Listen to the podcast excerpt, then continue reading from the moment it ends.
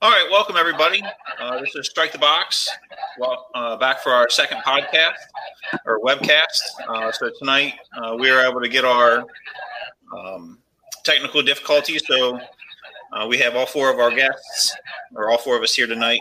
Um, just as a little review, my name is Ben Waples. I'm a captain with the Salisbury Fire Department in Salisbury, Maryland.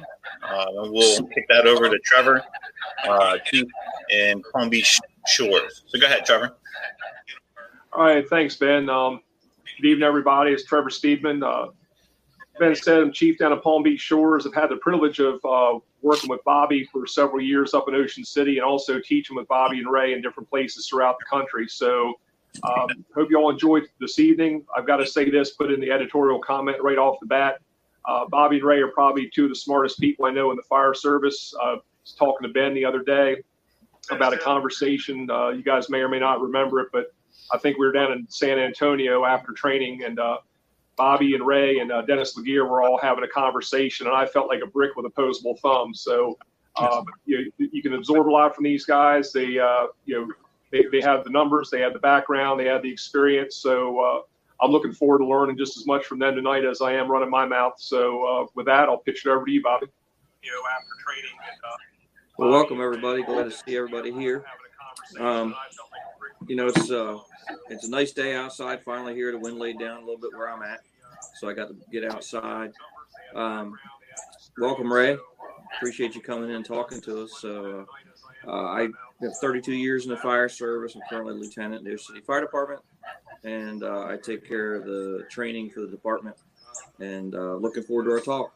Ray, how about you, man? Welcome. Thank you for having me. It's a pleasure to be on the show. Um, I'm basically sequestered, as most of us are, and uh, hunting down. And uh, like I said, it's uh, going to be a good show. The our topic is good, and I'm looking forward to it. All right, great. Um, so, in case everybody wasn't sure what we are going to talk about tonight, um, UL uh, recently released a, a report that uh, Ray was a part of uh, so we've got Ray here tonight. We can pick his brain. Uh, but the the report uh, was that from a research study on coordinated suppression and ventilation uh, practices in single family houses. Um, so prior to this, we, we sat around and discussed and have some questions that we're going to throw at Ray. Um, since he was intimately involved in the in the research and was there for that, and get his responses and um, you know hopefully build off of that and um, get some questions going and see where we go. Um, so for tonight, uh, why don't we get Bobby to start uh, with his first question uh, and see what he has to say. Okay. Well, Ray, it's good to see you again, sir. Um, you know, one of the things we I looked I looked at the study is 500 pages, so it's kind of a lot to digest in a short period of time. So I kind of looked over it a little bit and saw the things that you guys worked on. Um, my question is, uh, I look, I saw that there's some tests on second floor uh, residential fires and a first floor kitchen fly, fires, and I knew that um, you had tested the, the, the the transitional attack versus the interior attack. Can you talk to us a little bit about what you guys found out, what you experienced with all of that? Sure. This uh, this coordinated uh, attack study um, is built basically off of the previous study, I believe, the uh, the fire attack study, and a lot of what we learned in the previous study is is in this study as well, and is further developed as well. We looked at in the previous study, which we uh, which I was part of, the fire attack study. We looked at interior attack first time really that they looked at interior fire attack. They had already uh, examined exterior fire attack quite a bit, or as some people call it transitional fire attack.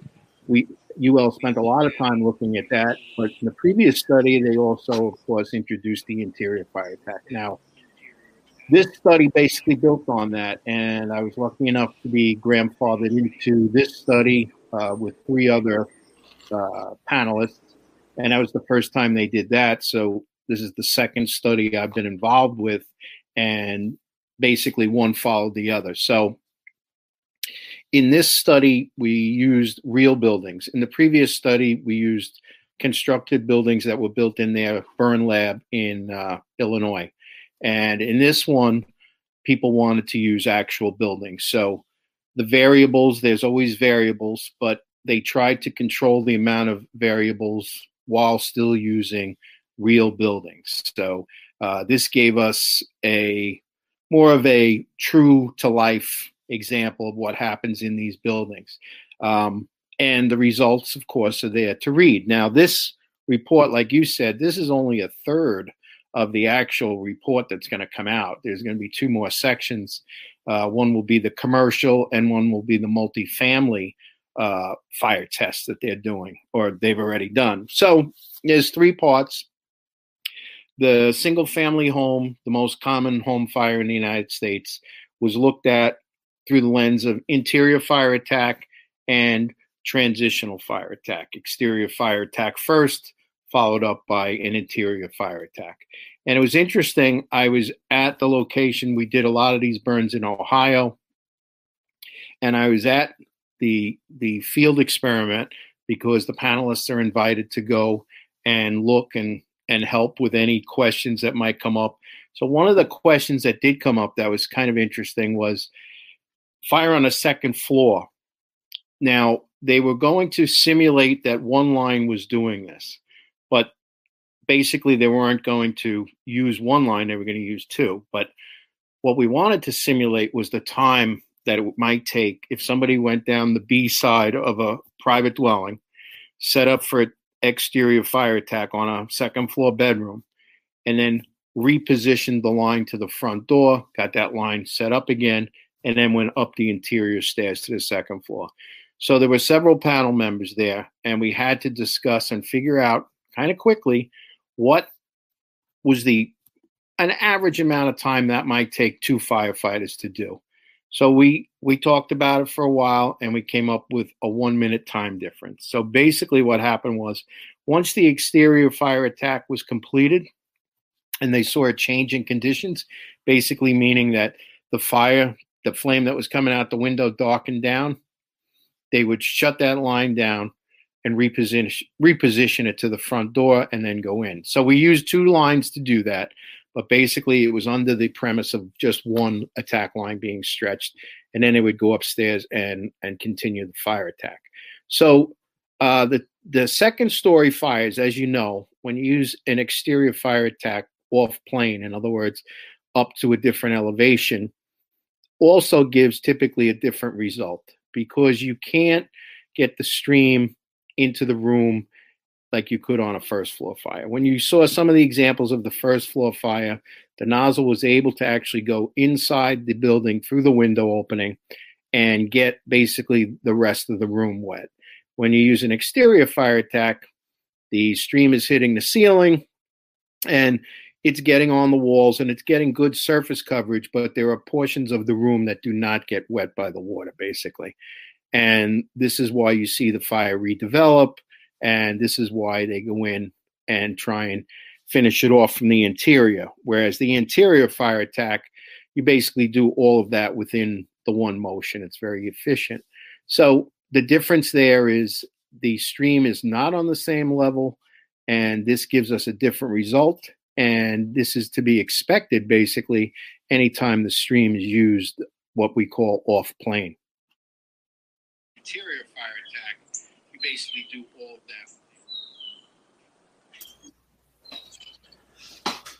all right. So as far as tactically, you, know, you pull up to to that, um, you know, that residence, and you have that. Is that something where we should look at and say, hey, we've got the we've got the staffing where I can put one person outside while and they can knock it from the window, and then we while our other crew stretches uh, for that second floor. Well, of course, that is a, a tactical option for companies, of course, but you know, we all know that a lot of departments, uh, the staffing is not as high as we might like. And even though that sounds fairly easy to do, uh, it's not as easy to do as it sounds on an initial blush. Um, that that line that goes down, and they had a great house there.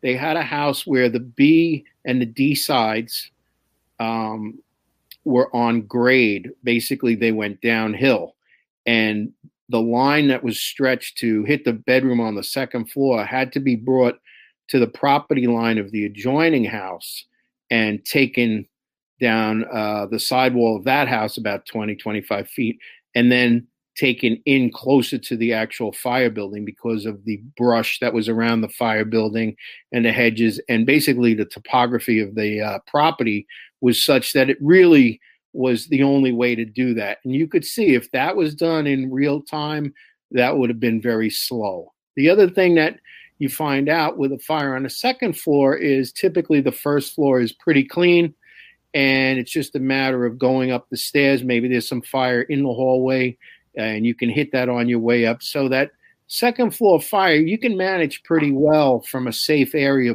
below and then move on up. So it, while people can drop two lines and, and attack the fire that way, like we did uh, in our in our test, probably the the faster way would probably be just to go inside with the line and make sure that you can secure that stairway because that is the egress point for anyone else that's trying to get off that second floor. Uh, so some of these fires, although they may seem like they might be a good candidate for exterior fire attack, it might actually be faster to just go inside and take care of it. Okay. Hey Ray, if you would for a minute, um, could you talk to the size of the crews that were being used? I know that you're always a big proponent of practicing like you play and and trying to train with the actual amount of people that you're using. I know it's not uncommon for a lot of the engine company chauffeurs to also be throw the first ladder and be the outside vent person. So if you could talk for a minute uh, about the crew sizes, whether you're using the first in engine, first in truck, or all in the same crew. And then the second thing, if you wouldn't mind speaking to it, is uh, for the interior fire attack, talk about the positioning in the hallway. I know uh, you've done a lot of that with your line boss leadership as far as being on the opposite side of the hallway versus the same side as the fire room. So if you wouldn't mind, uh, kind of bring us up to speed on that, please. Sure. Um, on the first portion of the staffing, when we did the uh, fire attack study, it was basically three firefighters the nozzle, the backup, and they had another firefighter at the door. So that was I would say that would be fairly typical of most fire departments that they could pretty much handle that. And that was that was done, you know, to show basically two firefighters going in. Uh, one could have been the officer or just strictly a backup firefighter. So I don't think the staffing was out of the ordinary for the fire attack study. This coordinated uh, study, of course, brings in the additional component of active ventilation by the fire department. So um, that that was what they were looking at, and we had a lot of people on the panel who had a lot of interest in this, of course, because their department uh, is either um, into horizontal ventilation or vertical ventilation of peaked roof dwellings, private homes. So this was like a big deal for a lot of firefighters on the ladder company, what would typically be the ladder company side of things. So we had the engine side and the ladder side. Uh, as for staffing, UL will use uh, typically the host fire department. Uh, firefighters in a lot of these scenarios to perform the functions that they're looking to do. Now, remember, this is a bit of a staged, it is a real fire, but some of the aspects are a little staged or timed out, and there is some uh, forgiveness of, like I said, the topography of that house would have we our transitional time might have been greater than a minute in reality, but we had to come up with something that we felt was a balance for let's just say something that maybe took 30 seconds and this one took a minute and a half. So you come up with an average, and that's what we did. So I remember one of the uh, components where we took the front windows of the house is a two story house, took the second floor windows in the front and they were going to climb up the ladder and then do it. And I and I talked to uh, uh, Robin Zevotek, who was uh, coordinating the effort there. That I said, I think we're going to lose a lot of time if we do that. I think we just need to stage these people on the porch roof and when we give the signal to vent we give the signal to vent now these these differences aren't astronomical when it comes to what goes on uh, ul is smart enough to figure out you know what the differences might or may not be because they run tests with basically nothing happening and as sort of a baseline, and then all these other things that come into play. So uh, there aren't 500 experiments on each thing, though. That is true, but I think you have to find a happy medium. These are uh, difficult tests to organize. They they take a long time to set up, and I would say that they do have um, the vested interest of the fire service at heart because uh, we're there to make sure everything goes the way we think it should go in the field, and they've been very uh, forthright with uh, making sure that things are uh, well balanced. So for staffing, I wouldn't say it was heavy at all. Um, I would say it was pretty much average staffing that they used for all the experiments. And I just saw somebody asking me something about you know, sometimes they might see a few firefighters on the line uh, during some of these experiments. Uh, we did some uh, commercial buildings as well. And yes, they're on the line, but they're not, you know, necessarily impacting it in the sense that uh, we needed them there. They're just, they're there, they're participants, they get involved, but I don't think it really impacts what we're doing. So, uh, staffing, I would say, was fairly average for uh, a company you know, within the United States. As to the the other question, which was, um, I feel like a reporter here. The second question, which was about uh, going down the hallway, um, UL has has built a hallway, um, basically from the attack study. When when we did the attack study, I requested that we change the configuration of the house. They were looking to do something more of like a a second floor, if you will, of a of a colonial or or a big house where they'd have multiple bedrooms off the hallway. So we needed a, a hallway that had some distance. So I asked for a nice long hallway and they gave us one. Uh, a hallway in the fire attack study was approximately 25 feet long by three feet wide by eight feet tall. Now it's kind of narrow. When I first saw it in uh, uh, Illinois, I was like, man, I'd never buy a house that had this hallway. It just felt very confining.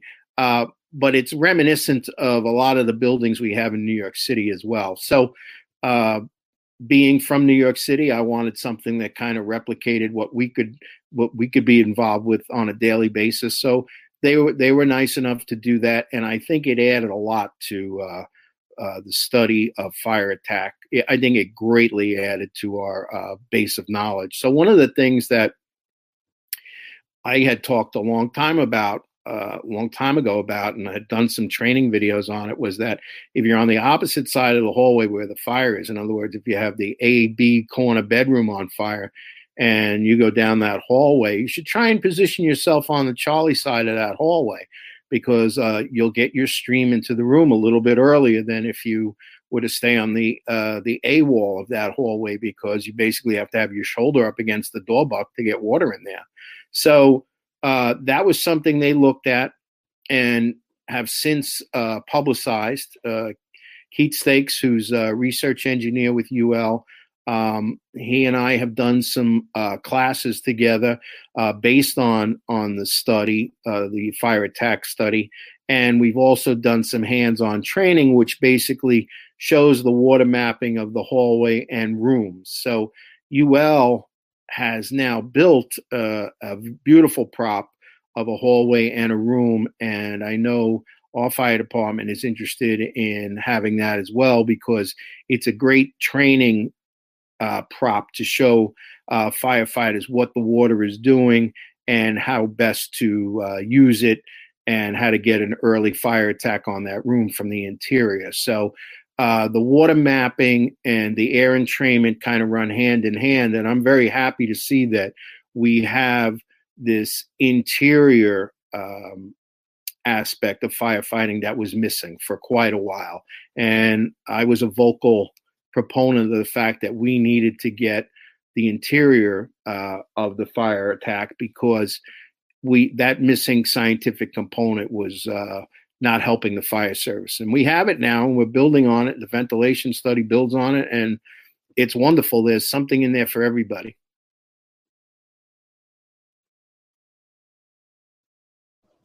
Good deal. Thanks for, for that, Ray. And uh, one of the reasons I asked about the staffing question, I think it was 2010, give or take. Uh, you probably remember the NIST report, the residential fireground field experiments, and that seemed to be very heavy on staffing. And I know they used the National Capital Region and their typical staffing on the first uh, first alarm box assignment, but for the majority of the country that runs probably with you know two, three, if they're lucky, four people on the engine. That's refreshing to hear that uh, you guys kept it in a really realistic realm that we can apply because a, a lot of people are looking for that. How do I apply it to my local department and how do I translate the information and use it? So I think you guys did a great job on that. Yeah, I think um, there's there's some things that should be done sequentially and through coordination, and I think that's that's a way that your staffing, if it's not as high as you might like, uh, gives you the opportunity to at least control what people are doing and the sequential aspects of fire attack uh, is something that the fire service really needs to look at so that staffing is not just this crutch that we're always uh, leaning on. The fact that we have a, a better plan that uses uh, more further detailed coordinated activities, I would say, and uh, that that'll help us out quite a bit.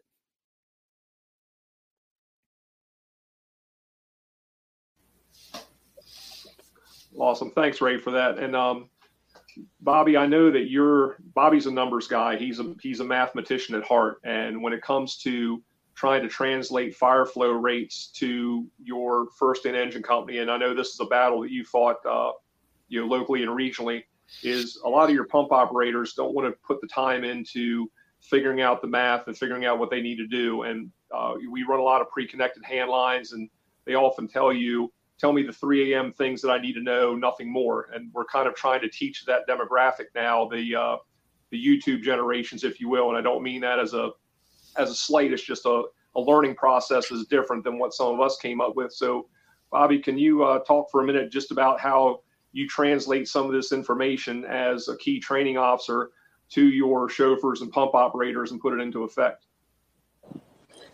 Yeah, Trevor. Um, you know, we live in a world of three person engine companies. So realistically, we have two people.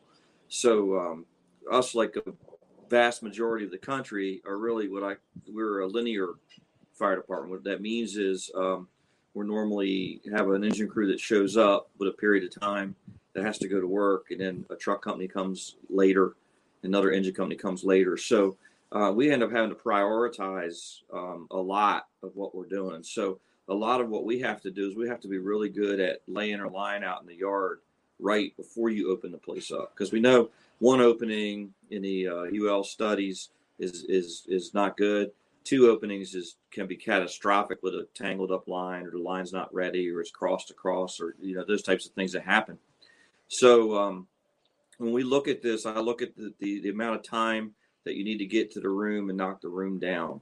Um, so for us, uh, a lot of times it's just impractical uh, because once you charge that line, if you want to do, say, a transitional attack on a second floor, if we're only truly actually getting a 10% knockdown on the fire, um, one could argue that by the time you do that and move a charge line back where it needs to be to go up the door, then you're going to simply be actually have more fire probably than what you started off with. So you know, we're kind of looking at all that like we don't have an extra person. I know guys came back from a high rise conference and said, we'll send an extra guy up to check the stairs before you open the door up and, and send an extra guy to do this and, and have an extra guy to monitor this. And it's like, yeah, we, we just don't have those extra guys uh, where I'm at. So we really have to prioritize what we're doing. So we spend more time, more focus on leaving the door closed until you're ready. And then, then you, when you open the door, it's game time. You have to go um, obviously, in all these studies, people having camping at the end of hallways before they make the room is a very, very bad idea. We, we all knew that, but now what the science is just kind of pulling it all together and saying, yeah, you know, that's really that that really is what it's at. And you know, when Ray talks about going on the opposite side of the hallway, it simply means that you're getting water in that room quicker than if you do it the other way. So a lot of this stuff is real simple, and most of us really knew it. Uh, but now what's great is the science is coming along and actually you know, showing us how much of the water rides on the ceiling. It doesn't actually land on the, the bed on fire or the sofa on fire or anything like that. How much of the water is not making it where we think it's going. Um, you know, those types of things are, are invaluable just to, to make us not argue as much. We can have facts and say, listen, this is what we saw. You know, this is where we're at. Um, I know you were, I think you're around. I started doing a thing where you, we took a stream and flowed for five minutes into a, a room in the burn building and sat in there with buckets. And then buckets would never fill with water. So that represented the bed. So I think the, the UL is now saying, yeah, it, you're not going to fill, you're not going to hit that bed. You're going to hit that wall. Ray and I had a, a, conversation the other day, and we were talking about, you know, is is the, the the no getting worse in the hallway from an exterior attack? Is that from the water vaporizing? We take it right back out the vent. And Ray said, well, maybe it's because it's hitting the back wall and causing a water curtain across the door, essentially like closing the door with a water curtain if it's riding the ceiling. So we could look at kind of all those things from more um, a more scientific basis, I guess you could say. Um, the good news is that that interior fire attack is becoming very, very important again because you know my thought process is to get a line in between potential victims and property and that fire. And um, if the majority of the fire is inside of that box, you got to go inside of that box. Um, if the majority of the fire is on the outside of that box, you got to go on the outside of that box. And so that's what I want to talk to. Uh, another question for Ray is, um, you know, talk to us about some situations where you feel a transitional attack is actually the best way to approach a fire? Um, thinking about those things. Well, I think if you have a fire that's uh, on the exterior of the building, that would be one of the biggest uh, reasons to do that. In other words, so you have a two, two and a half story private dwelling. You have a car going on the, uh, you pass the building, let's say, and now you're on the Bravo side. Your apparatus on the Bravo side, but on the uh, Delta side of the building, you have a car on fire and it's uh, going up the siding and it's possibly getting into the eave line of the house. You have to hit that fire. And basically, uh, the prevailing theory now is hit it up high, uh, try and stop that fire from going into the attic space of that house, and then bring the line down and hit the main body of fire. Now, again, you may you may not put this fully out, but you definitely have to take uh, the energy out of this uh, fire N- and not just go into the interior. You got to work this outside fire and then bring the line on to the inside and see. And this should also help you determine um, which part of the house is more involved. I mean, you're going to have to check the first floor, obviously. You wouldn't just run upstairs necessarily, but uh, it could give you a better indication of what which part of the home is has fire in it.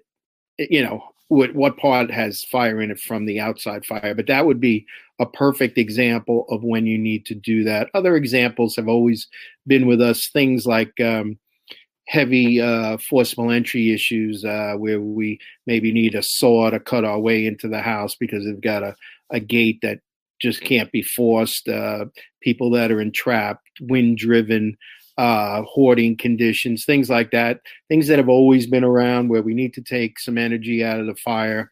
Um, if you're on the steps of a house, a lot of times fire that's coming out of the windows is uh, putting a hurt on firefighters until they get inside. Something like that. Uh, you could certainly take a hit on that before you move in. So those things have always been with us. Uh, whatever is up to the engine officer to decide. But when you bring a line uh, a far distance away from your main entry point to to do something, it could be much more labor intensive than it might be worth. But again, that's uh, up to the people on scene to do. But the one I would say for sure, if you have an outside fire, you need an outside hand line and uh, that could be the interior hand line as well. But you definitely have to take uh, some of the energy out of the thing that's uh, impinging on the house, and then the next thing you know, you have fire up in the attic uh, if because you didn't do anything. And the other thing is now, if you bring the line inside, you really have no idea what the status of the fire is, and you're hoping that somebody else puts a second line on that. That's not that's not really the best way to operate. So. Yeah, the thing that's uh, impinging on the house. Okay, thanks, Ray. Yeah, so um, one thing to remember when we're talking about these types of attacks is uh, if it's from the exterior and you're not having to move the line down a hallway, we don't necessarily have to tie up our entire crew. So, in the world of not a whole lot of staffing, even if you take your driver, operator, and let them have a line and say knock down the, the single car garage is burned, while the other crew is getting a line in between that garage and the victims and the property. I think we got to remember to not tie up a three or four person engine totally on doing something like that. We can actually kind of divide and conquer and have somebody else, uh, you know, traditional uh, master stream attack off of an engine is probably a good example of that, where the firefighters can be stretching the line and doing the things they need to do and forcing the door and getting inside of the building to, to, to potentially rescue people or to at least keep the fire from the rest of the building while somebody else is doing it. So I think, you know, sometimes we look at this um, in a linear approach. Um, it doesn't make sense to some firefighters, but remember, it doesn't have to be on the outside. If you're not pushing a line, you can flow quite a bit of water uh, by yourself as long as you're not pulling that line somewhere um, down carpet or things like that. So it's just some of the things that we need to think about in the fire service is we need to think about, you know, we need to make our situation better for those people inside, but we also need to get things going and get inside and get the people out. They may well be unconscious, need to get out in a hurry, and we need to kind of make that happen. So as I look at all the studies and look at all the things, I think we need to tie it together as a fire service, and it's really dependent on the staffing of your fire department. If you have a five-person engine, you can do way different things than you can with a three-person engine, which a three-person engine can do a lot more than a two-person engine can. So it's just, it's it's we got to take this information and, and, digest it for a while, um, and we probably won't really have a, a, a handle on this, Ray, probably until spring. I mean, looking at all this different information and stuff coming out and, and kind of, you know, mulling it over and looking at what's going on. Then you got to couple it with the other fire stream studies that Ray was involved in. Uh, then you got to couple it with the ventilation impact studies that the, the UL did. Um, there's just a whole lot of things that you got to kind of link together. Um, and the message, like I said just last week, and I say it again this week, um, the biggest problem in the fire service, we're, we're very impatient. We want stuff to happen right now. And if we start making drastic changes to our procedures and policies before we vet through all this information, we can do ourselves a disservice. Um, I think it, that's kind of what happened with the transitional attack was it became like the, the, the golden standard, if you want to call it that. But people were really taking very limited information and making a lot of speculation about what it is. We just can't do that in the fire service. We need to settle down, take a look at all the information, really think about it, and, and be consistent in our message. You know, I think right now we know that going inside is the most important thing for the majority of our interior fires, um, but we need to look at all this stuff and kind of make it so we're more efficient. So um, that's, I mean, that's pretty much it. It's great to hear from Ray and great to hear the, the, different things that are going on in these studies. And I'm sure the next the next couple are really going to be um, good. So I got to do my homework before the next one comes out. When's the next one come out, Ray?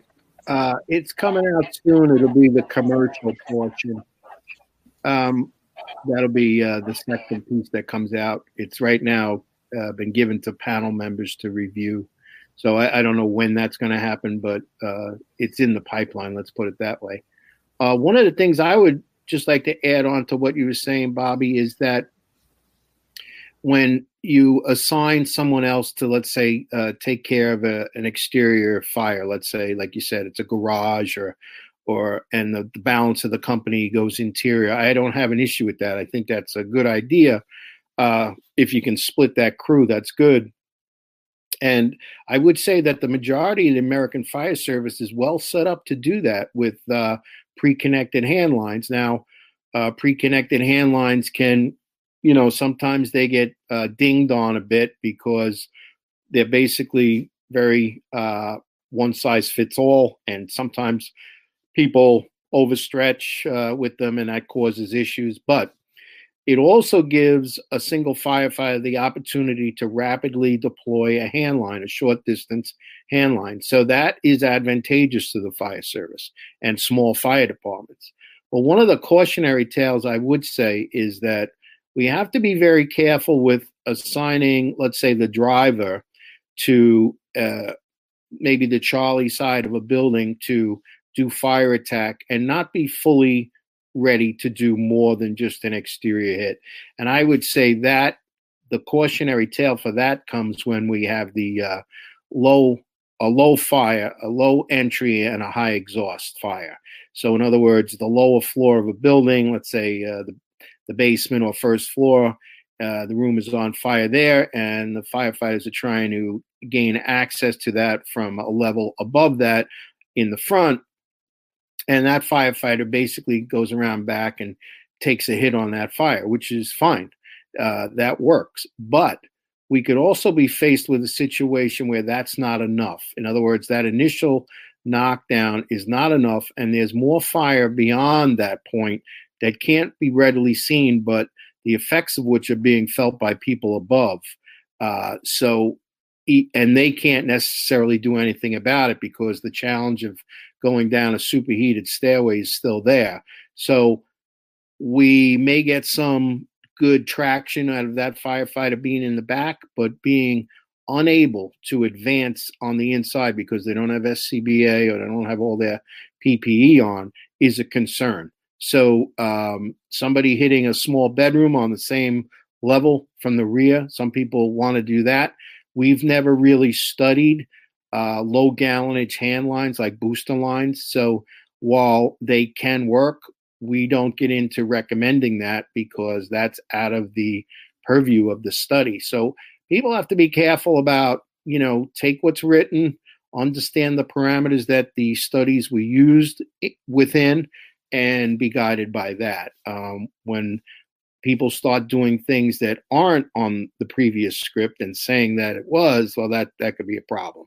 So it's just something I've seen uh, in the multi-family dwelling, there's going to be a fire just like I described, and uh, you know you'll stay tuned for those results. But uh, that's always been a problematic fire. Bill Gustin just wrote a piece on that.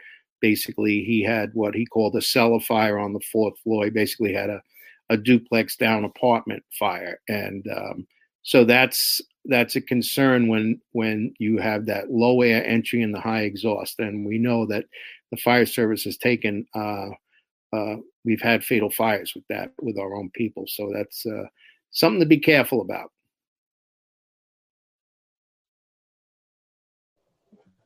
And Ray, I'd have to agree with you on that. Um, one of the cons- big concerns that I have, especially probably in the last several years since these UL studies first started coming out, is that a lot of chief officers, a lot of company administrators were looking for that that turnkey tactic that you know every single time they would have steps A, B, and C, and they took that tactical decision making away from some of their officers. A lot of it based on experience levels, but to me, the mode of attack should be based on the conditions you have on arrival, where the fire is going to be now, where it is in five minutes, survivability profile versus each and every time we're going to do a uh, you know, some sort of a combination attack or exterior then interior. We're going to go full bore interior these are some things where we, I think overall in the fire service, and you and I have had this conversation, we really have done an abysmal job over the years of teaching fire behavior beyond the very, very basic uh, block of instruction in the academy. And the more people learn about the fire behavior and be able to engross themselves in this and understand what they can and can't do, their capabilities and limitations. And I know it's repetitive for me to say, but I always talk about being that you know best one line fire department you can be as an engine company that first line needs to be the best it can possibly be, best position, best flow, and uh, you know, the best possible tactics involved. And uh, Ben, if you don't mind, uh, I know between myself, Bobby, and Ray, uh, you, we all came in the fire service roughly around the same time. You've been around for a while also, but talking to somebody who bridges a couple different generations than the other three of us, how are you interpreting some of this information and going to put it to use? Because I think now we're starting to get some really good practical information that at the company level, especially, we can use to make good tactical decisions. So, you as a company level officer, uh, bridging those earlier generations uh, than us, what what do you think this is going to do for us, and how are you going to apply it? Yeah, I think um, the the big thing for us and at, at, the company level is, is, trying to, like you said, educate our people um, on fire behavior, building construction, uh, have an idea of you know, this is where I see the fire now and understand where the fire is going to go next um, and how we need to be aggressive and um, stop that bef- and limit that uh, extension as much as we can. So, um, you know, taking and making sure that we're we are, like you said, the best one line fire engine, uh, the best fire company that we have uh, that that can go and do that. Um, I, I, wrote some notes down as you guys were going over some stuff earlier, uh, and I think it was uh, either some training that we've done with you and Bobby, uh, Trevor, or um, I'm not sure where I heard it, but I'm, I'm almost positive it was it was from you guys uh, that regardless of what um, what tactic we're going to use, whether we're going defensive, we're going offensive, we're going transitional, whatever you want to call it, um, that you just don't pass fire. If you see fire, you can put it out, then then do that, um, and it makes your job easier as you go from there. I see Bobby shaking his head. I'm I'm always positive that you know again we were standing around uh, outside the burn building and Bobby had, had mentored uh, mentored that into us a little bit, um, and that and that I think that's huge. Um, you know, the we we always look at the people that we bring into organizations and see. Hopefully, we see the potential that they have, um, and then the amount of uh, stuff that we have to get them to where we want them, uh, to where we can go and and uh, have them do this kind of stuff. And we have to educate them. We have to invest in them, and we have to let them know that hey, look, this is all of the options that we have, um, and and let them practice them, let them train with them, and get out there and do the sets and reps. So that way they have the confidence, they have the ability to go and do that kind of stuff.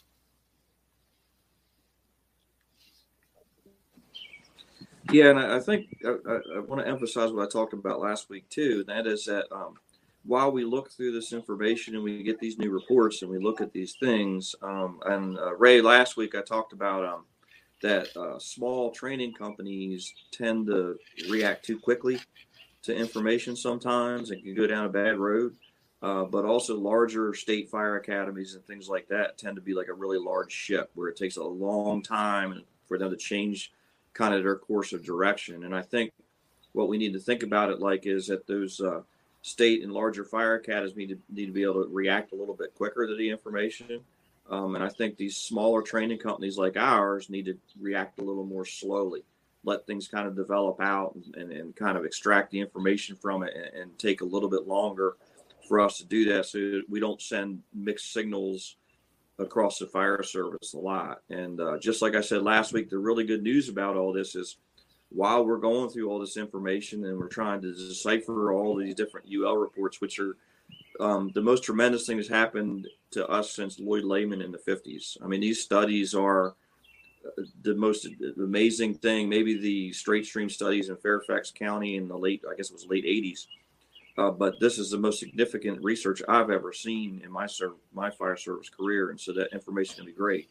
The best news to all of us is nothing in any of this stuff takes away from us being a better fire department at, at, at doing our hand lines, uh, at beginning to get better at throwing our ground ladders by ourselves, uh, being able to do search and rescue while maintaining orientation. All those basics that we have, what we can all do while we're trying to go through this information and see if there's a better way to do it is practice all that stuff. We get all that stuff out of the way as a fire department and we're better at all those things, stretching, choosing the right hand line, doing a stretch estimation, knowing where to throw a ladder, knowing what size ladder to get to begin with when, before you go around the C side of a building. Uh, the pump operating, knowing what pressures to pump at, all those things. If we're better at all those things, when this new information comes along, it won't be such a big deal to us. We could just simply transition over say, okay, we're doing these things well. You know, we know we can get a line in service in a one story house and into the seat of the fire in a minute. That's our goal. Um, now, when we see different things, we can kind of, it's easier for us to react if we keep going. So, what we need to do as a fire service is keep working on the basics, working on the basics, working on the basics, um, and keep doing that and getting better at all those things. And then all this information will be much easier for us to kind of decipher later on when um, new tactics may come out of it. Yeah, Bobby, I'd agree with you. And um, you know, I know again, all of us have had many conversations over the years, but I always say we're only as good as our last call. So even now, in uh, all this craziness and the zombie apocalypse of COVID nineteen that's going on, um, you know, we still have the ability to train. It might not be uh, to the degree that we want to, but there's really not an excuse to sit back and not advance on these things and uh, you know, be part of these conversations and uh, I just want to you know, give my appreciation to the three of you and uh, you know, Ben for setting this up and Ray and Bobby for lending your voices to this. because there's so much valuable information that uh, you guys have chosen not only to make yourselves students of, but also pass along and network and mentor everybody else in the fire service. And you know, try to make us, like Bobby said, just you know, we're trying to be that better firefighter, that better fire department each and every day. So uh, kudos to all of you, and I really appreciate your time and effort on this.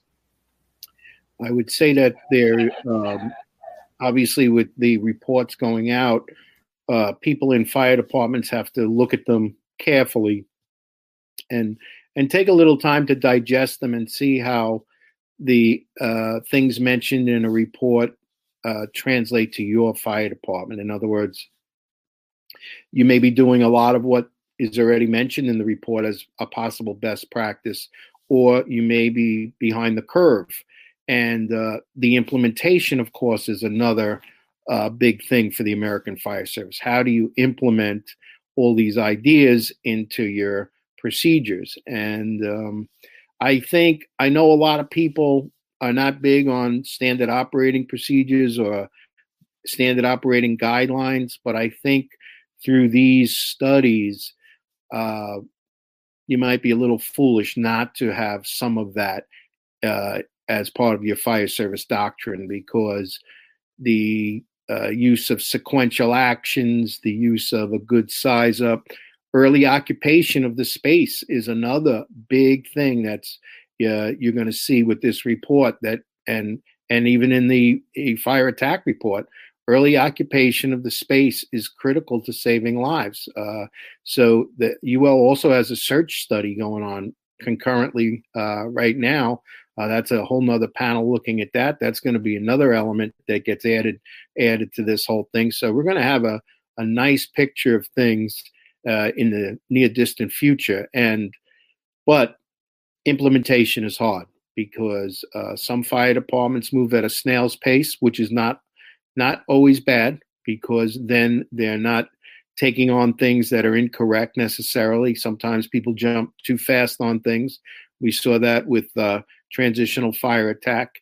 And now we at least have a good balance. And with the uh, ventilation study, especially the commercial building portion of the study.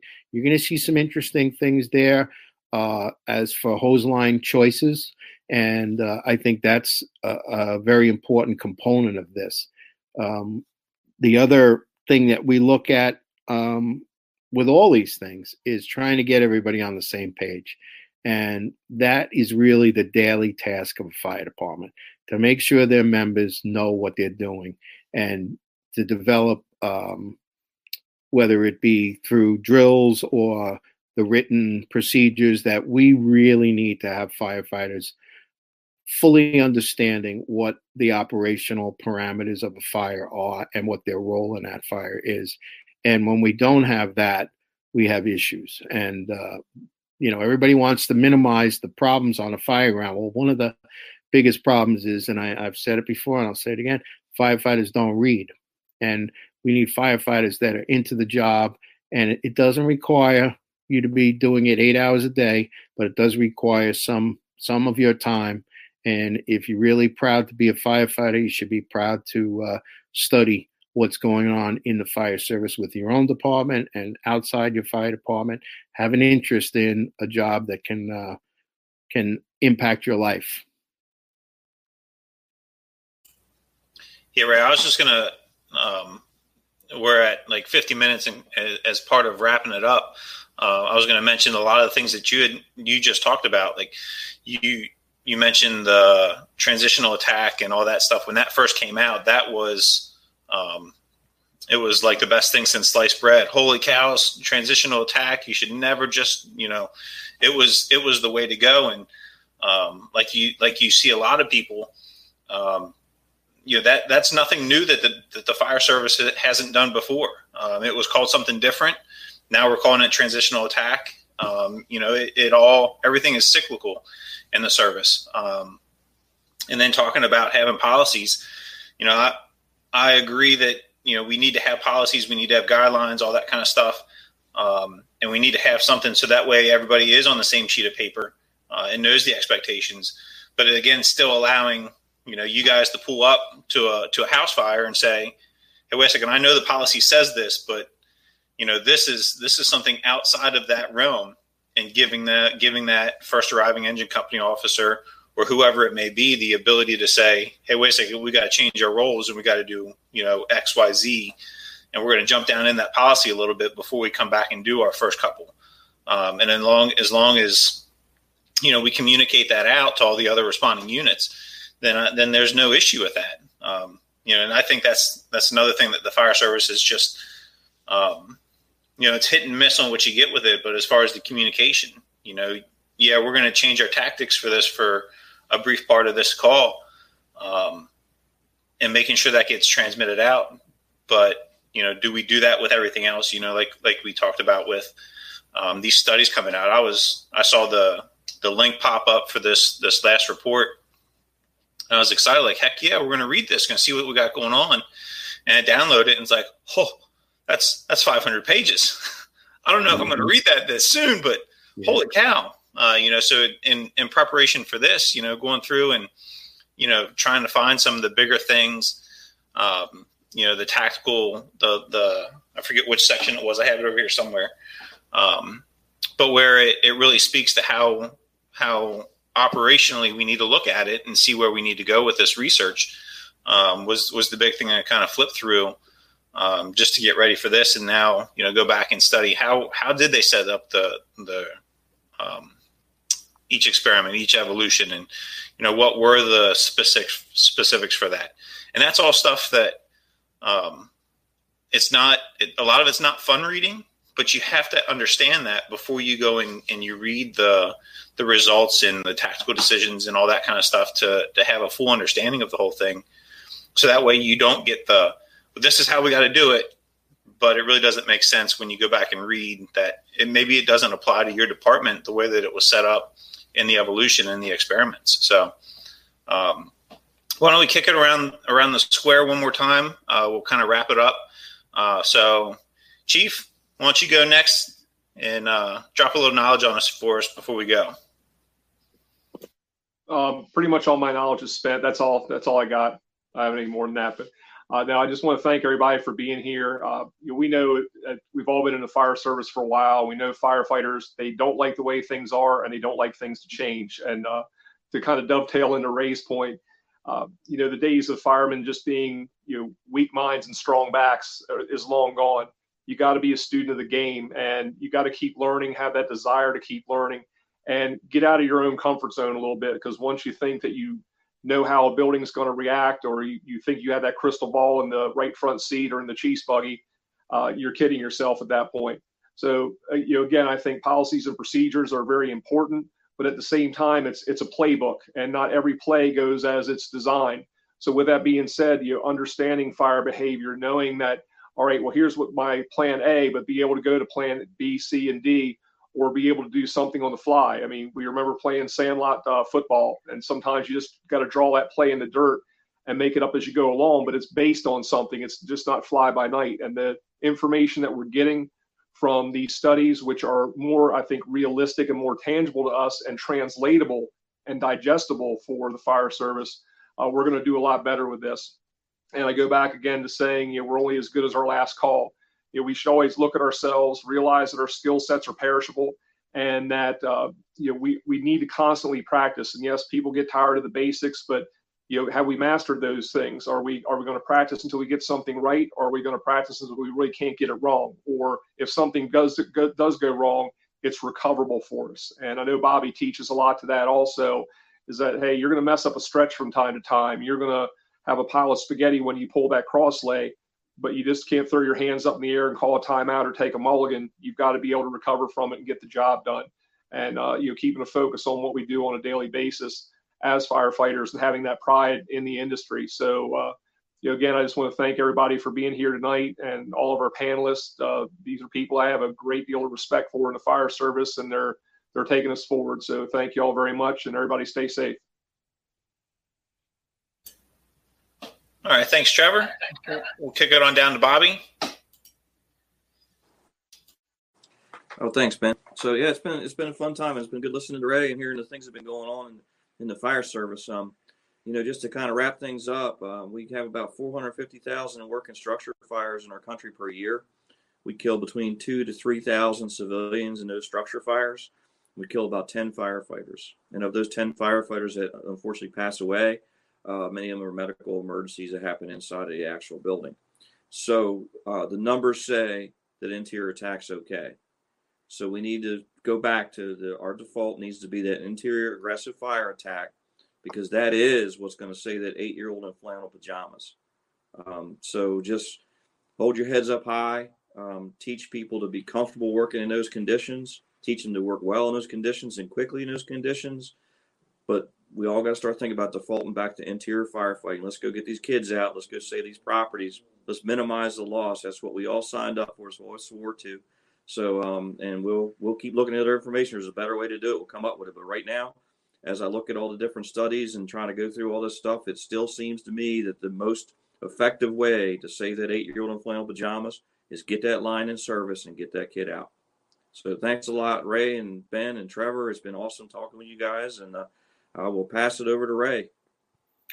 Well, uh, I agree with everything that's been said. The early occupation of the interior of the structure is really critical for life saving, uh, whether it be a ladder company or whoever's doing a search component, uh, getting inside that occupancy and looking around. Uh, as we all know, most of the victims of fire die from smoke inhalation. And so, and we all know that the fires are reaching flash over at a three and a half to four minutes in. The room is flashed over, and the uh, the smoke that's in these buildings is uh, lethal very quickly. So, um, early occupation, whether it be the hose line or uh, a search, if you look at the floor plans of uh, the UL studies for the fire attack, you will see that there's a red zone where the fire is, and it extends into the hallway, and then there's a yellow zone and then a green zone. And basically, they refer to temperatures within the structure. So you can see that the balance of the house is a green zone. The vast majority of the home is a green zone.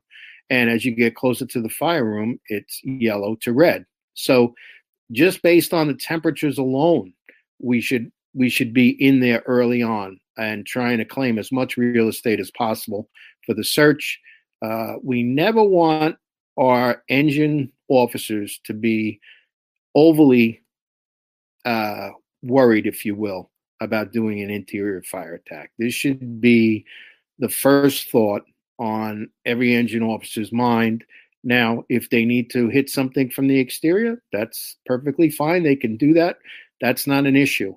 The issue is to make sure that we get a line inside to protect those that are searching and to protect the peoples that, that are inside that we need to rescue. So, uh, going in the interior is within our capabilities and it's within the best life saving practices we have. Uh, so study up, come up with a good plan for your fire department. It's not going to cover all contingencies, but uh, as long as it covers uh, the boundaries of egress and firefighter protection and civilian life protection, I think you're you're in a good place. And um, you definitely have to train. Nobody gets good on this just by talking over the kitchen table. You have to get out there, practice your fire attacks uh, however you can.